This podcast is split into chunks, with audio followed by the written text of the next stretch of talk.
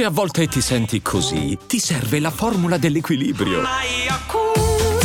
Yakult Balance, 20 miliardi di probiotici LCS più la vitamina D per ossa e muscoli. Iga Swiatek è sempre stata molto trasparente parlando della pressione che ha sentito in questi anni dopo la vittoria a Roland Garros del 2020. Ed è facile ipotizzare che questa consapevolezza e questo coraggio di esporre in pubblico una fragilità abbiano contribuito in modo decisivo alla vittoria di ieri. Di questo, della bella prestazione di Mukova e della finale di oggi fra Rud e Djokovic parlerò in questo nuovo episodio di Slice.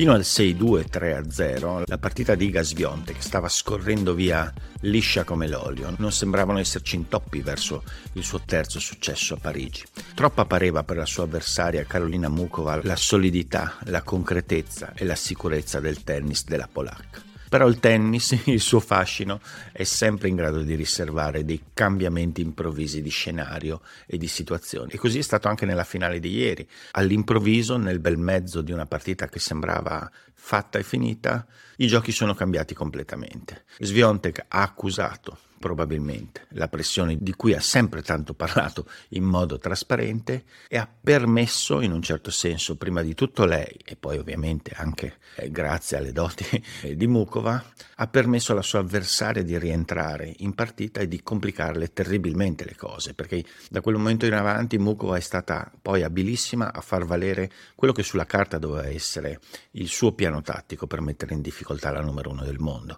ovvero cercare di mettere più cose possibili dal punto di vista tecnico e tattico all'interno della partita grazie alle sue capacità in questo senso. Da quel momento in avanti l'incontro è diventato meraviglioso, se non per la qualità pura del gioco espresso che è stata un po' discontinua, ci sono stati sempre comunque molti errori, ma sicuramente per la dinamica agonistica, per la dinamica del punteggio. Mukova ha tolto sicurezza a Svionte che, che, ha traballato per parecchio, ha traballato alla fine del, del secondo set perso, ha traballato per gran parte del terzo set nel quale è sempre stata più o meno costretta a rincorrere, non riuscendo a dare mai solidità al suo gioco, anzi mostrando tutti un po' i problemi a giocare nelle zone del campo a cui l'ha invitata Mukova continuamente e mostrando anche i limiti tecnici che ha, nonostante tutto una numero uno del mondo, soprattutto dalla metà campo in avanti. E anche da dietro C'erano però delle difficoltà perché la sua capacità di incidere in maniera molto più, più forte nel gioco da fondo campo in realtà era fatta valere in modo,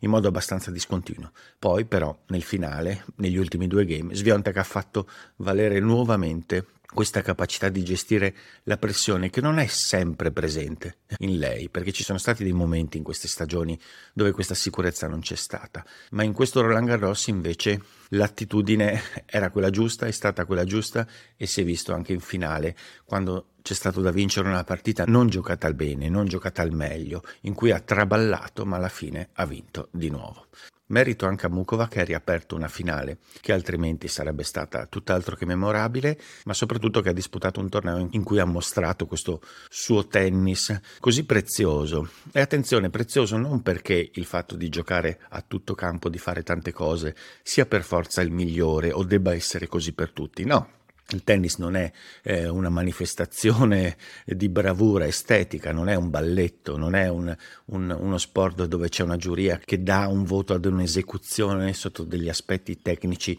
ed estetici. No, il tennis è agonismo e quindi ognuno interpreta nel modo più funzionale quello che deve fare in campo. Certamente però l'interpretazione del tennis di Mukova è sempre più rara in campo femminile in generale e quindi questo la rende preziosa perché poi per sua natura questa interpretazione così varia, con tante soluzioni a, a, disposizione, crea una dinamica più varia anche nel confronto con le avversarie, perché si creano ovviamente più situazioni diverse che possono prendere anche più di spessore l'aspetto tecnico e anche tattico di una partita. Quindi Mukova ha ricordato a tanti quello che riusciva a fare negli scorsi anni Gilibarti, in realtà sono due giocatrici che hanno dei punti in comune, ma anche delle differenze, insomma, probabilmente proprio di qualità assoluta, però effettivamente il suo torneo e, e speriamo anche la sua presenza ad alto livello sono importanti perché appunto aggiungono varietà allo schema di gioco, diciamo così, complessivo del tennis femminile.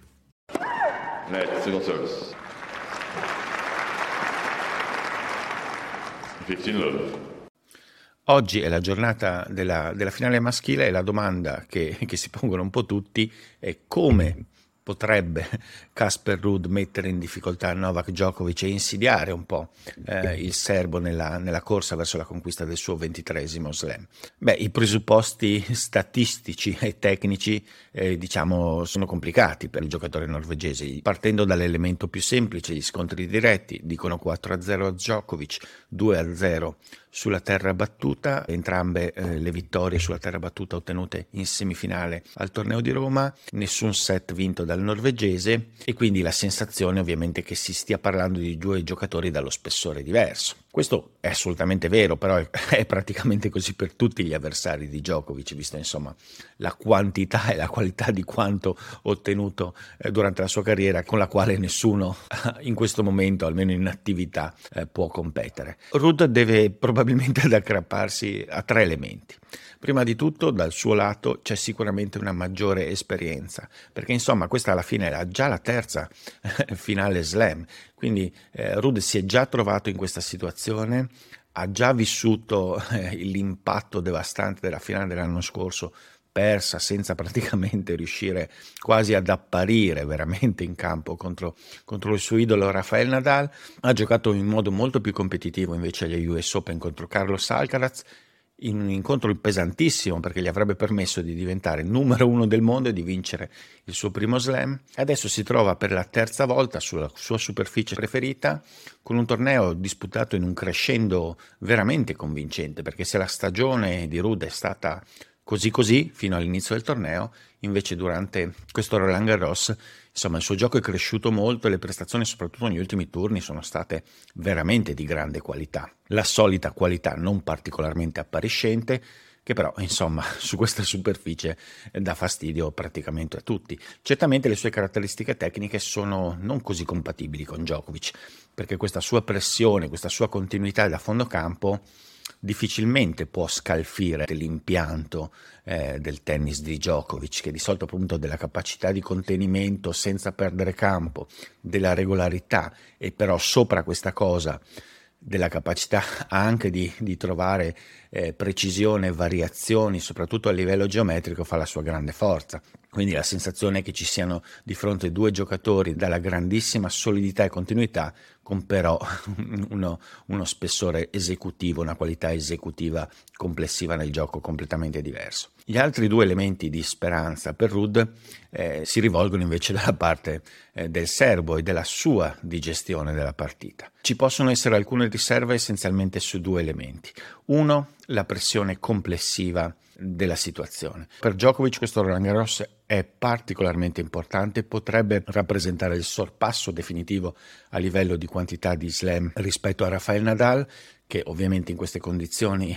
ci sono dei dubbi che possa ambire a vincerne altri di slam, quindi arriverebbe a 23, probabilmente sarebbe difficilmente raggiungibile anche perché lui ha sicuramente altre possibilità di, di, vincerne altri quindi potrebbe rappresentare un torneo parecchio pesante anche nella testa. Un, un momento molto importante che, che, questo può come spessissimo accade giocare a suo favore nella gestione ottimale della pressione massima. Però alcune volte ricordo lo US Open perso contro Medvedev che gli avrebbe permesso di conquistare il grande slam ogni tanto insomma anche Djokovic mostra tratti di umanità e sente anche lui la pressione. L'ultimo elemento elemento su cui poggiare delle speranze per Rud è che Djokovic possa dimostrare di aver accusato la partita contro Alcaraz, che è stata una partita a metà, però in quella metà è stata di un'intensità sia fisica che mentale enorme. Djokovic è apparso estremamente provato dopo quei due formidabili set iniziali della semifinale e anche in questo caso un minimo di incognita su come uscirà anche dal punto di vista della carica nervosa dopo quella che era a tutti gli effetti la finale anticipata sulla carta in una partita successiva rappresenta appunto un'incognita potenziale che potrebbe magari non fargli approcciare al meglio la partita. Perché certamente nel caso di un Djokovic a puntino e di un Rud a puntino, insomma, è difficile pensare come il servo possa farsi sfuggire questa nuova vittoria in un torneo del Grande Slam. E adesso un bel caffè finito. Perché rischiare di rimanere senza caffè quando puoi abbonarti a Caffè Borbone? Prezzi vantaggiosi, costi di spedizione inclusi, tante possibilità di personalizzazione e l'abbonamento lo sospendi quando vuoi. Decidi tu la frequenza, la qualità, scegli tra le cialde e capsule compatibili e crea il tuo mix di gusti e miscele. Mai più senza caffè con l'abbonamento Caffè Borbone. Tutte le info su caffèborbone.com.